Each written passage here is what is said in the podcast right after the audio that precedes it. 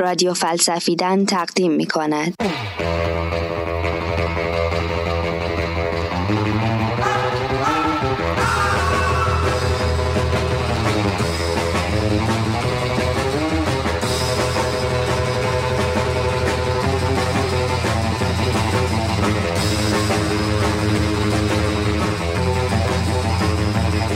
تارانتینو و فلسفه.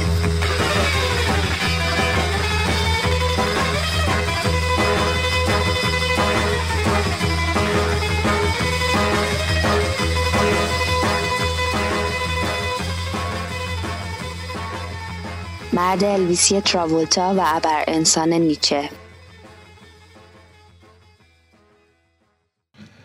اگه بخوایم راجع به فیلم‌های تارانتینو حرف بزنیم، احتمالاً اولین کلمه‌ای که به ذهنمون میرسه خشونته. سنگ‌های انباری، بیل رابوکوش، قاتلین بلفتره، همه درباره خشونته، ولی شاید هیچ کدوم به فیلم داستان عامه پسند نرسن. وقتی فیلم اکران شد، توی اکثر نقدای فیلم کلمه خشونت پشت سر هم ردیف شده بود. بعضیا میگن داستان عامه پسند یه فیلم در ستایش خشونت و اینجا خشونت در برابر اخلاق قرار میگیره. این برداشت از فیلم میتونه با یه برداشت دم دستی از فلسفه نیچه جور در بیاد. میگن نیچه هم یه فیلسوف ضد اخلاقی که به نظرش اراده معطوف به قدرت اصلی ترین رانه بشر و همه چیز دنیا بر همین اساس بنیان شده. اما میشه به نیچه و داستان عامه پسند یه جور دیگه هم نگاه کرد و اتفاقا دید که با این برداشت دوم هم داستان عامه پسند یه فیلم نیچه‌ایه، اما نه اون نیچه‌ای که ضد اخلاق و هر جور معنای زندگیه. داستان عامه پسند از چند خرده روایت تشکیل شده که از لحاظ زمانی هم به هم ریختن. توی هر خرده روایت یه اتفاق خشونتبار میفته و با دیدن روایت‌های دیگه میتونیم بفهمیم که هر کدوم چه ارتباطی با بقیه دارن. اما یه روایت توی این فیلم روایت اصلیه، جایی که جولز و وینسنت یه تجربه نزدیک به مرگ رو پشت سر میذارن.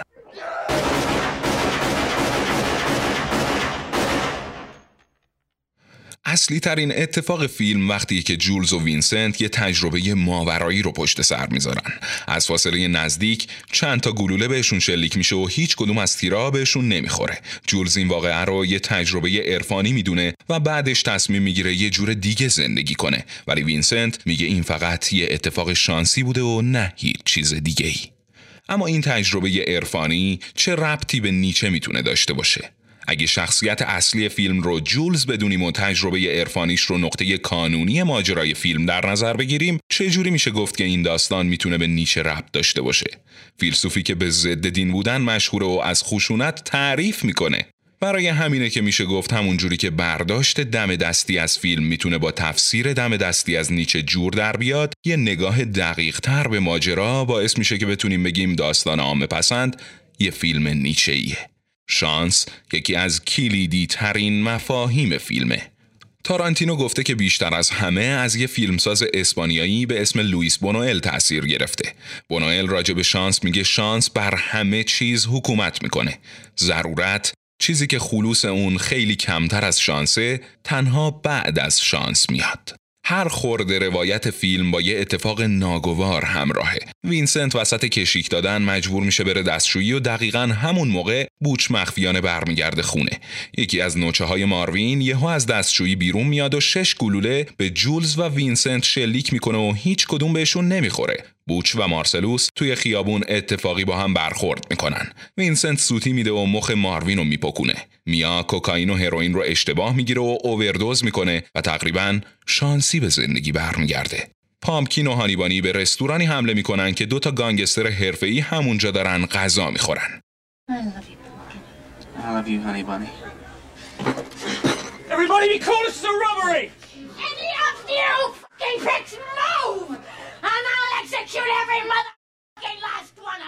یه راه برای پیدا کردن معنا توی چنین دنیای آشفته ای اینه که همه چیز رو به یه دانای توانای فرازمینی ربط بدیم. یه ساعت سازی که جهان رو خیلی دقیق ساخته و هر اتفاقی یه تفسیر مشخص داره و ما باید بگردیم و پیداش کنیم. این نوع نگاه کردن به دنیا به ما یه ابزار میده که بتونیم بین خیر و شر تمایز قائل بشیم. اینجوری نگاه کردن به زندگی مورد نظر نیچه نیست. به نظرش وقتی احساس کنیم همه چیز از قبل چیده شده و یه سری ارزش‌های ثابت خیر و شر وجود دارن و باید پیداشون کنیم و همه چیزو بر اساس اونا تفسیر کنیم، باعث میشه زندگی کمتر از اونی بشه که هست، بی‌مزه و تکراری. اما دنیای داستان عامه پسند هم اینطوری نیست. هیچ ارزش اخلاقی ثابتی وجود نداره. وقتی وینسنت و جولز مخ ماروینو میپکنن، اصلا نگران این نیستن که کارشون غیر اخلاقی باشه. نگرانیشون اینه که اگه جوبلو تیکه های مغز ماروینو توی ماشین پیدا کنه، براشون داستان میشه. برای همین هم ولف میاد کمکشون، نه کشیش. البته نمیشه گفت که کاراکترهای فیلم به هیچ ارزشی پایبند نیستن. مثلا وینسنت اعتقاد داره نباید پای زن مارسلوس رو ماساژ بدی و بعدش هم بگی هیچ چیز خاصی نیست. یا مثلا لنس میگه آدمایی که روی ماشین مردم خط میکشن باید اعدام بشن، اونم بدون هیئت منصفه. وینسنت میگه نباید ماشین کسی رو خراب کنی، این خلاف قانونه. جولز میگه نباید وقتی خونه دوستت مهمونی رفتی بی وقفه اظهار فضل کنی. بوچ هم میگه نباید هیچ کس رو علاف کنی، حتی دشمن خونی تو. شاید به همه این گزاره‌ها بشه گفت ارزش، ولی این ارزش‌ها ربطی به ارزش‌های سنتی دینی ندارن. میشه اینجوری گفت که دین یه روایت فرازمینی به آدم‌ها میده تا باهاش بتونن اتفاقای دنیا رو تفسیر کنن و دنیای داستان عامه پسند دنیای مدرنیه که این روایت‌های دینی خرد شدن و هر آدمی تلاش میکنه که با خرد روایت‌هایی که برای خودش پیدا کرده به دنیای اطرافش معنا بده. ساختار روایی فرمال فیلم هم دقیقاً در راستای همین خرد روایت‌ها تیکه تیکه شده و سکانس‌ها از لحاظ زمانی به هم ریختن. نیچه هم از فقدان یه روایت معتبر مشترک میگه، روایتی که بتونه تکلیف همه ارزش‌های دنیا رو مشخص کنه. یکی از معروف‌ترین متنای نیچه قطعه 125 کتاب دانش طربناکه، جایی که مرد دیوانه اعلام میکنه که خدا مرده.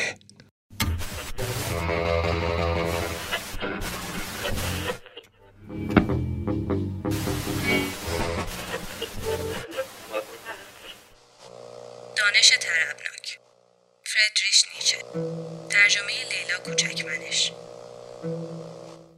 آیا نشنیده اید حکایت آن مرد دیوانه ای را که در روز روشن فانوسی برافروخت، به میان بازار شتافت و پی در پی بانگ برمی آورد، در جستجوی خدایم، در جستجوی خدایم، چون در آن حال بسیاری از آنان که به خدا باور نداشتند به دورش حلقه زده بودند، او بسیار مضحک‌تر می‌نمود. کسی پرسید آیا او گم شده است؟ دیگری پرسید آیا همچون کودکان راهش را گم کرده است؟ یا پنهان شده و از ما می‌ترسد؟ به سفری دراز رفته یا ترک دیار گفته است؟ سپس هیاهو کردند و خنده سر دادند. مرد دیوانه به میانشان پرید و چشمهایش را به آنها دوخت. بانگ زد خدا کجاست؟ من به شما خواهم گفت، ما او را کشته ایم، شما و من همگی قاتلان اوییم. اما چگونه چنین کردیم؟ چگونه توانستیم دریا را تا آخرین جرعه بنوشیم؟ چه کسی به ما دستمالی داد تا تمام افق را پاک کنیم؟ چه می کردیم آن هنگام که این زمین را از بند خورشیدش رها کردیم؟ اکنون کجا سرگردان است؟ اکنون ما دور از همه خورشیدها در کجا راه می پوییم؟ آیا بیوقفه در همه جهات، در پس و پیچ و پهلو قوتور نیستیم؟ آیا هنوز فراز و فرودی باقی مانده است؟ آیا ما در یک هیچی بی انتها آواره نیستیم؟ آیا نفس فضای تهی را احساس نمی کنیم؟ آیا سردتر نشده است؟ آیا شب دم به دم به ما نزدیکتر نمی شود؟ و آیا محتاج آن نیستیم که در صبح دم فانوس برافروزیم؟ آیا هنوز هیچ چیز از سر و صدای گورکنانی که خدا را دفن می کنند نمی شنویم؟ آیا هنوز بوی تجزیه خدا را استشمام نمی کنید؟ آری، خدایان نیز متلاشی می شوند. خدا مرده است و مرده خواهد ماند و ما او را کشته ایم. ما سرآمد قاتلان چگونه خود را آرامش خواهیم بخشید؟ مقدس‌ترین و باشکوه‌ترین دارایی جهان زیر چاقوهای ما جان سپرد. چه کس این خون را از دستهای ما خواهد شست؟ کدام آب می تواند پاکیزه مان کند؟ چه آیین‌های کفاره و کدام بازی‌های مقدس را باید اختراع کنیم؟ اما آیا بزرگی این کار برای ما بیش از اندازه بزرگ نیست؟ آیا نباید خودمان بدل به خدایان شویم تا شایسته آن جلوه کنیم؟ هرگز عملی بزرگتر از این نبوده است و هر آن کس که پس از ما زاده می شود به برکت این عمل به تاریخی برتر از همه تاریخ‌های تاکنون تعلق خواهد داشت. در اینجا مرد دیوانه ساکت شد و نگاهی دوباره به شنوندگانش انداخت. آنها نیز ساکت بودند و با حیرت به او می‌نگریستند. سرانجام او فانوس را بر زمین انداخت و فانوس تکه تکه و خاموش شد. سپس گفت: بسیار زود هنگام آمدم. هنوز زمان من فرا نرسیده است. این حادثه شگفت‌انگیز هنوز در راه و سرگردان است و به گوش مردمان نرسیده است. رعد و برق نیازمند زمان است. نور ستارگان نیز. اعمال اگرچه انجام یافته، اما برای دیده شدن و شنیده شدن محتاج زمانند. این عمل از دورترین ستارگان نیز از آنها دورتر است و با این همه آنها خود این اعمال را انجام دادند. بعدها نقل شد که در همان روز مرد دیوانه به زور وارد چند کلیسا شده و برای خداوند دعای آرامش ابدی خوانده است. وقتی که به بیرونش رانده و از او بازخواست کردند، همیشه فقط در پاسخ گفته است: این کلیساها آیا اکنون جز مدفنها و گورهایی برای خداوندند؟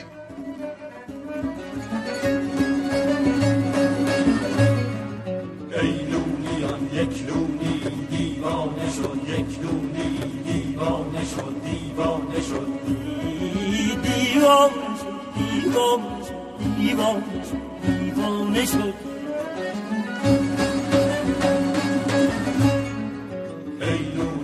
یک لولی دیوانه شد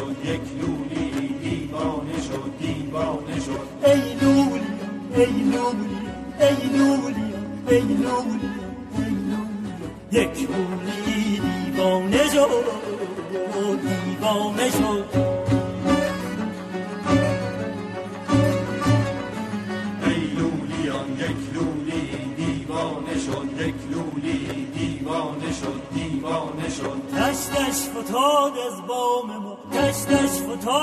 بام ما نکسوی مجنون خانه شد یک روی دیوانه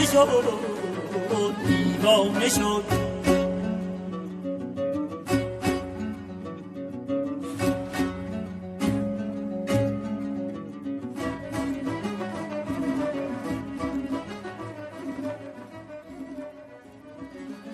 مخاطب این جمله ها خدا ناباوران مدرنن. برای این آدما جدی گرفتن مذهب خنده داره. این در حالیه که ماجرا برای نیچه و مرد دیوانه خیلی مهمه. برای همین هم این اعلان تناقض‌آمیزه.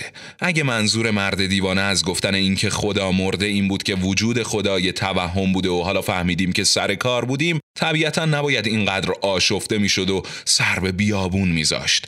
این واقعه برای مرد دیوانه ناگواره، چون نیچه برخلاف خدا ناباوران مدرن به اهمیت دین و نقشی که توی معنا دادن به زندگی داشته پی برده و به نظرش حالا که دیگه چنین چیزی وجود نداره و همه باورها شکسته شده، همه چیز به هم میریزه. نیچه میگه مهمترین بحران عصر ما نهیلیسم یا نیست انگاریه. وقتی ملاکی برای خیر و شر وجود نداشته باشه، واقعاً باید چیکار کنیم؟ نیچه میگه توی جهان بینی سنتی دینی دو تا جهان مجزا داریم: این دنیا و جهان آخرت. هر چیزی توی این دنیاست بی ارزش و جهان آخرت هم جایگاه ارزش‌های بی تغییر و اصیله. از اون طرف نیست انگاری مدرن هم اعتقاد داره که خبری از آخرت نیست و اینجا هم هیچ ارزش ثابتی وجود نداره.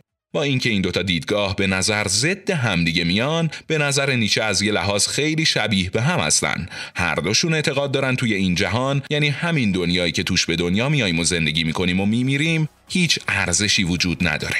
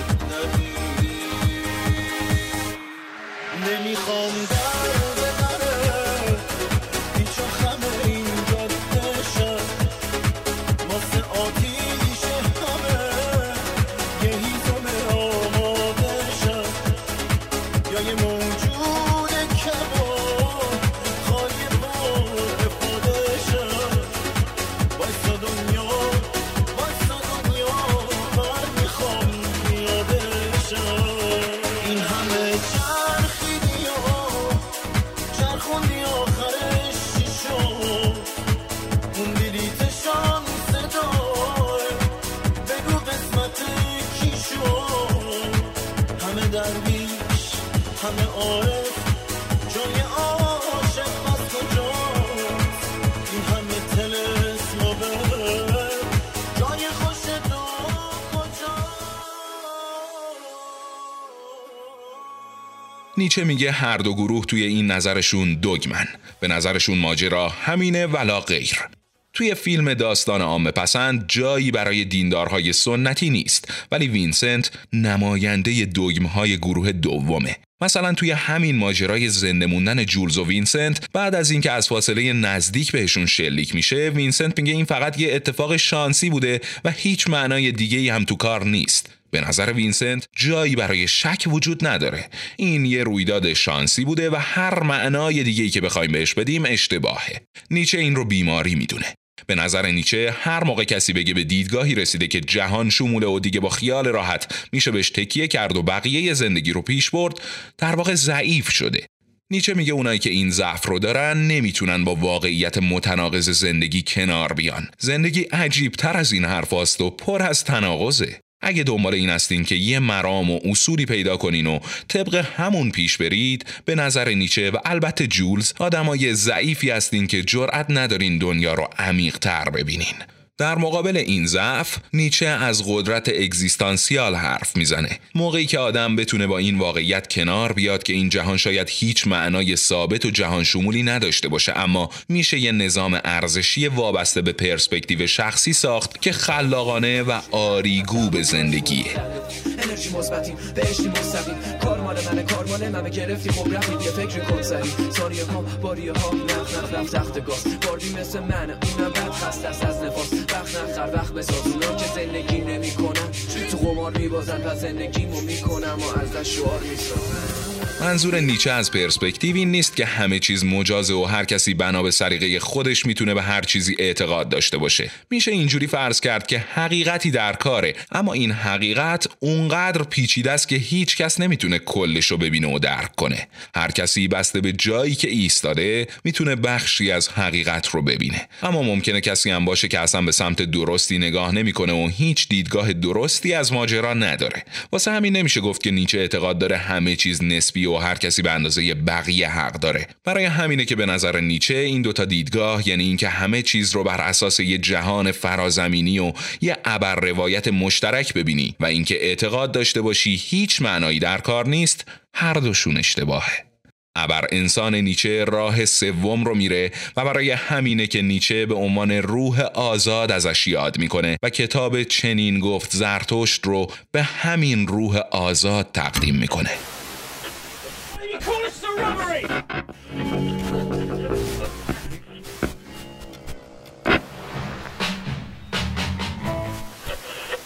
چنین گفت زرتشت، فردریش نیچه، ترجمه داریوش آشوری. همچون باد باشید آنگاه که از غار کوهستانی خیش برون می جهد. او می خواهد به نوای نای خیش برقصد و دریاها در زیر ضرب گامهایش می لرزند و می جهند. آن که خران را بال می دهد و ماده شیران را می دوشد. درود بر چنان جان نیک بی انان که به سان طوفان بر تمامی امروز و تمامی قوقا فرا می رسد. آن که دشمن همه تاج خار بر سران است و سر به جیب فرو بردگان و همه برگ‌های پژمرده و گیاهان هرزه. درود بر چنان جان وحشی، نیک، آزاد و طوفانی که بر مرداب‌ها و مهنت‌ها چنان می‌رقصد که بر روی چمن. آن که بیزار است از هرزه سگان قوقا و همه زاد و رود ناساز مهنت‌آلود آنان.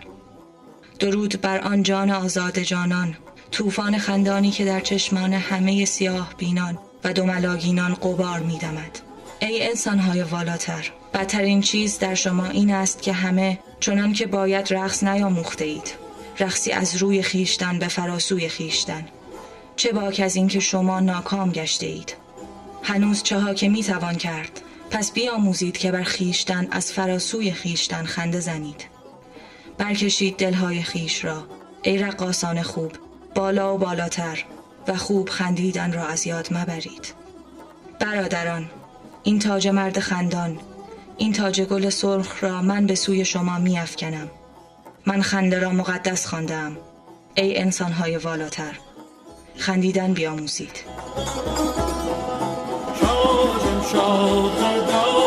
رو شیرین دهنان شاجم شاد قدان خسرو شیرین دهنان که به مشکان شکنن حق به همه صف شکنان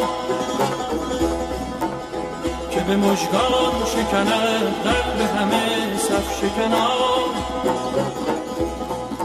مست بگذشتم ازم بر من در پیش انداخت مست بگذشتم ازم بر من در پیش انداخت گفت این چشم و چرا همه شیرین سخنان گفت این چشم و چرا همه شیرین سخنان تا که گسیم و زرد کیسه توهی خواهد بود تا که گسیم و زرد کیسه توهی خواهد بود بنده ایمت شو و برخور بنده ایمت شو و برخور زن سیری تنام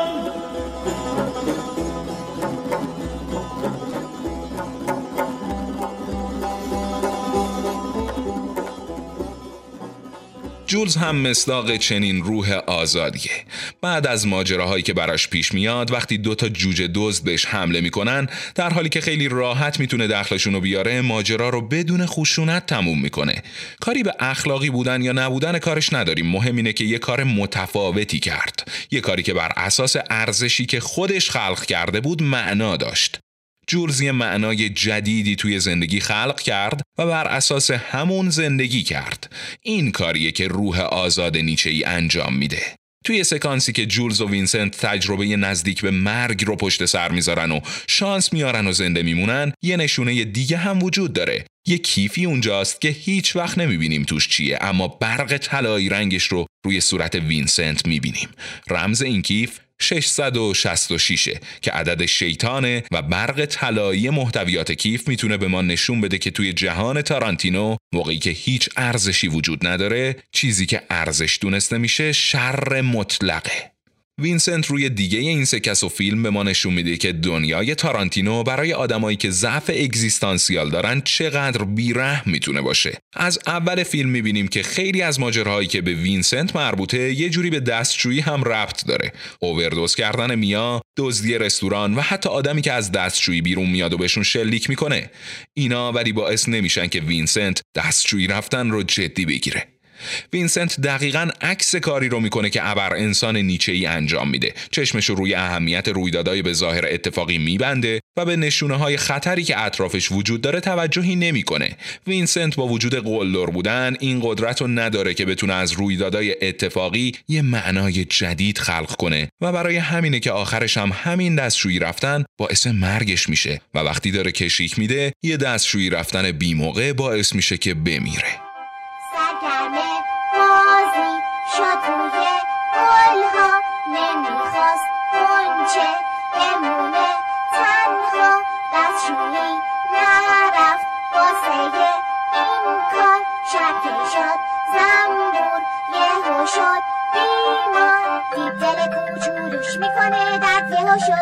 چشماش گریون مادرش اومد توی اتاقش با کارت اشتباه بوده زنبور جون وقتی که داری دستشویی نباید بکنی تحمل زود برو دستشویی به من بگو سلامتی بهتره یا گل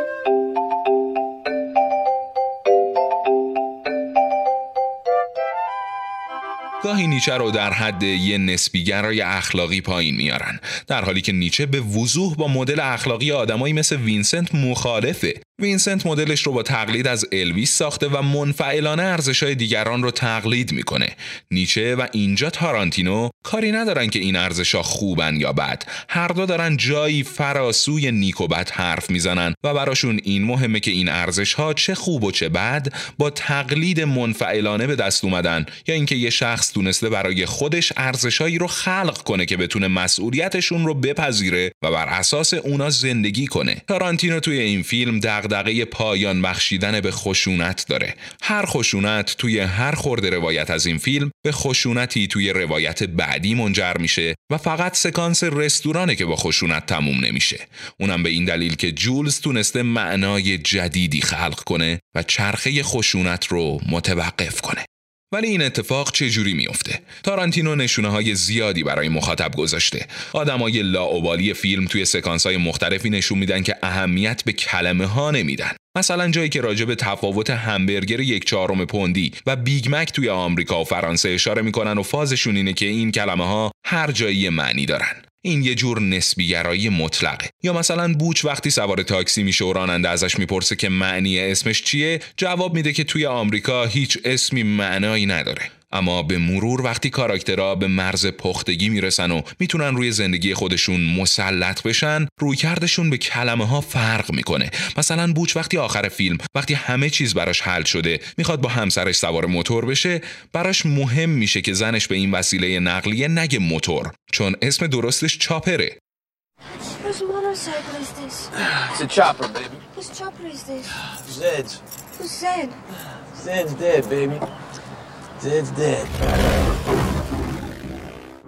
جولز هم توی سکانس رستوران راجع به آیه‌ای که توی فیلم قبل از کشتن آدمو میخونه حرف میزنه. میگه تا قبل از این براش یه سری کلمه بی‌معنی بودن که فقط به درد ترسوندن مخاطب میخوردن، ولی حالا تبدیل شدن به کلمه‌هایی که جولز با دقت بهشون فکر میکنه و بر اساس اونا تصمیم میگیره. توی فیلم تارانتینو در آخر این کلمه‌ها هستن که به کمک آدما میان. جولز و وینسنت اهمیت کلمه‌ها رو درک میکنن و آخر داستان هر کدوم هم یه راه جدید رو برای زندگی انتخاب میکنن. کتاب مقدس خوندی؟ به طور مداوم. خب من یه قسمتشو از بردارم. ازغیار نبی، آن که خداوند قدرتش میدهد مسیر انسان پارسا را بی‌عدالتی، جور، خودپرستی و ستم انسانهای اهریمنی فرا گرفته است. خوشا به حال او که در راه خیر قدم بر می‌دارد و چون شبان زعفا را از درهای تاریک عبور می‌دهد، چرا که حامی برادرانش است و هدایتگر گمراهان. پس از برای چینخایی با قلبی آکنده از نفرت بر تو فرود خواهم آمد تا آنان که بر نابودی برادرانم کمر بستند نابود سازم. پس بدان که این اراده خداوند است آنگاه که انتقامم را بر تو نازل می‌کنم. هیچ وقت به معنیش فکر نکرده بودم. به نظرم می‌رسید خشونتش آمیخته با خونسردی قاتل طرفو قبل از مرگ به رعشه میندازه، ولی امروز شاهد چیزی بودم که دوباره منو به فکر انداخت. حالا فکر میکنم ممکنه معنیش اینه که تو اهریمنی هستی و من پارسا. این کالیبر 9 میلیمتری هم همون شبانه که تو دره‌های تاریک هوای منو داره. یا این معنی تو پارسایی و من شبان. اینو دوست دارم اما حقیقت نداره. حقیقت اینه تو جزو ضعفایی و من ستم انسان اهریمنیم. اما سعی میکنم، من واقعا سعی میکنم خیلی که شبان باشم. جولز به تفسیر جدیدی از آیه 25-17 حزقیال نبی میرسه و مسیر زندگیش به کلی عوض میشه. ولی داستان عامه پسند یه فیلم دینی نیست. همینطور نمیشه گفت که این فیلم کاملا بر اساس فلسفه نیچه ساخته شده. اگه اینجوری بود اینقدر داستان پرکشش و موندگاری نداشت. تارانتینو از ارزش‌های دینی حرف میزنه، نیچه هم زرتشت رو با ادبیات دینی به تصویر میکشه و با اینکه خیلی جاها در ضدیت مسیحیت صحبت کرده، جسته و گریخته از عبارت‌های مسیحی توی متناش استفاده کرده و زرتشت رو چوپان میخونه، مثل نقشی که جولز برای خودش قائل میشه. نیچه که خودش یه زمانی کشیش معتقد بوده، اینو میدونه که توی وضعیتی که هیچ چیزی قطعی نیست، هر فرد فقط با استفاده از اجزای شکسته شده ارزش‌های قدیمی که زمانی با اونا انس داشته است که میتونه معنای جدیدی خلق کنه. اما حاصل این تغییر روش چیه؟ بوچ سوار چاپرش میشه و زندگی جدیدی شروع میکنه و جولز میگه که دوست داره مثل کین توی فیلم کونگ فو دور زمین دنبال ماجراجویی‌های جدید بگرده. این کار برای وینسنت مسخره است. به جولز میگه که به چنین آدمایی میگن ولگرد، اما تصمیم جولز قطعی‌تر از این حرفاست.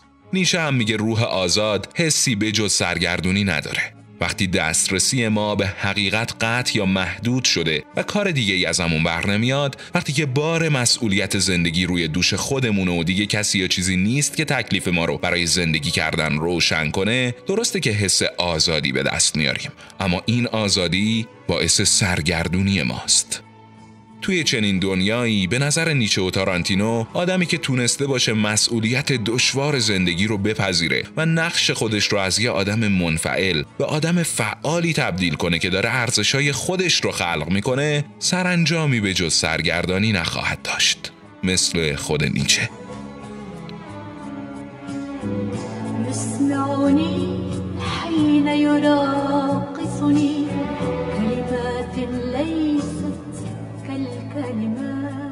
بر اساس مقاله‌ای از بنس نانی، استاد فلسفه دانشگاه آنتورپ و یان شن، استاد دانشگاه واشنگتن. ترجمه محمد میرزایی.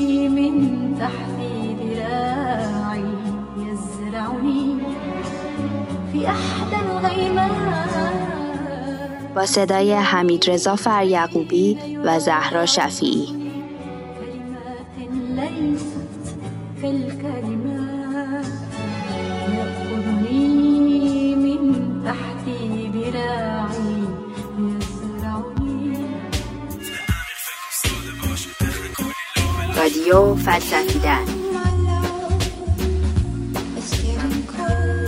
فکر ساده باش، تخن کلی لا بلاش. یاورتان استاد.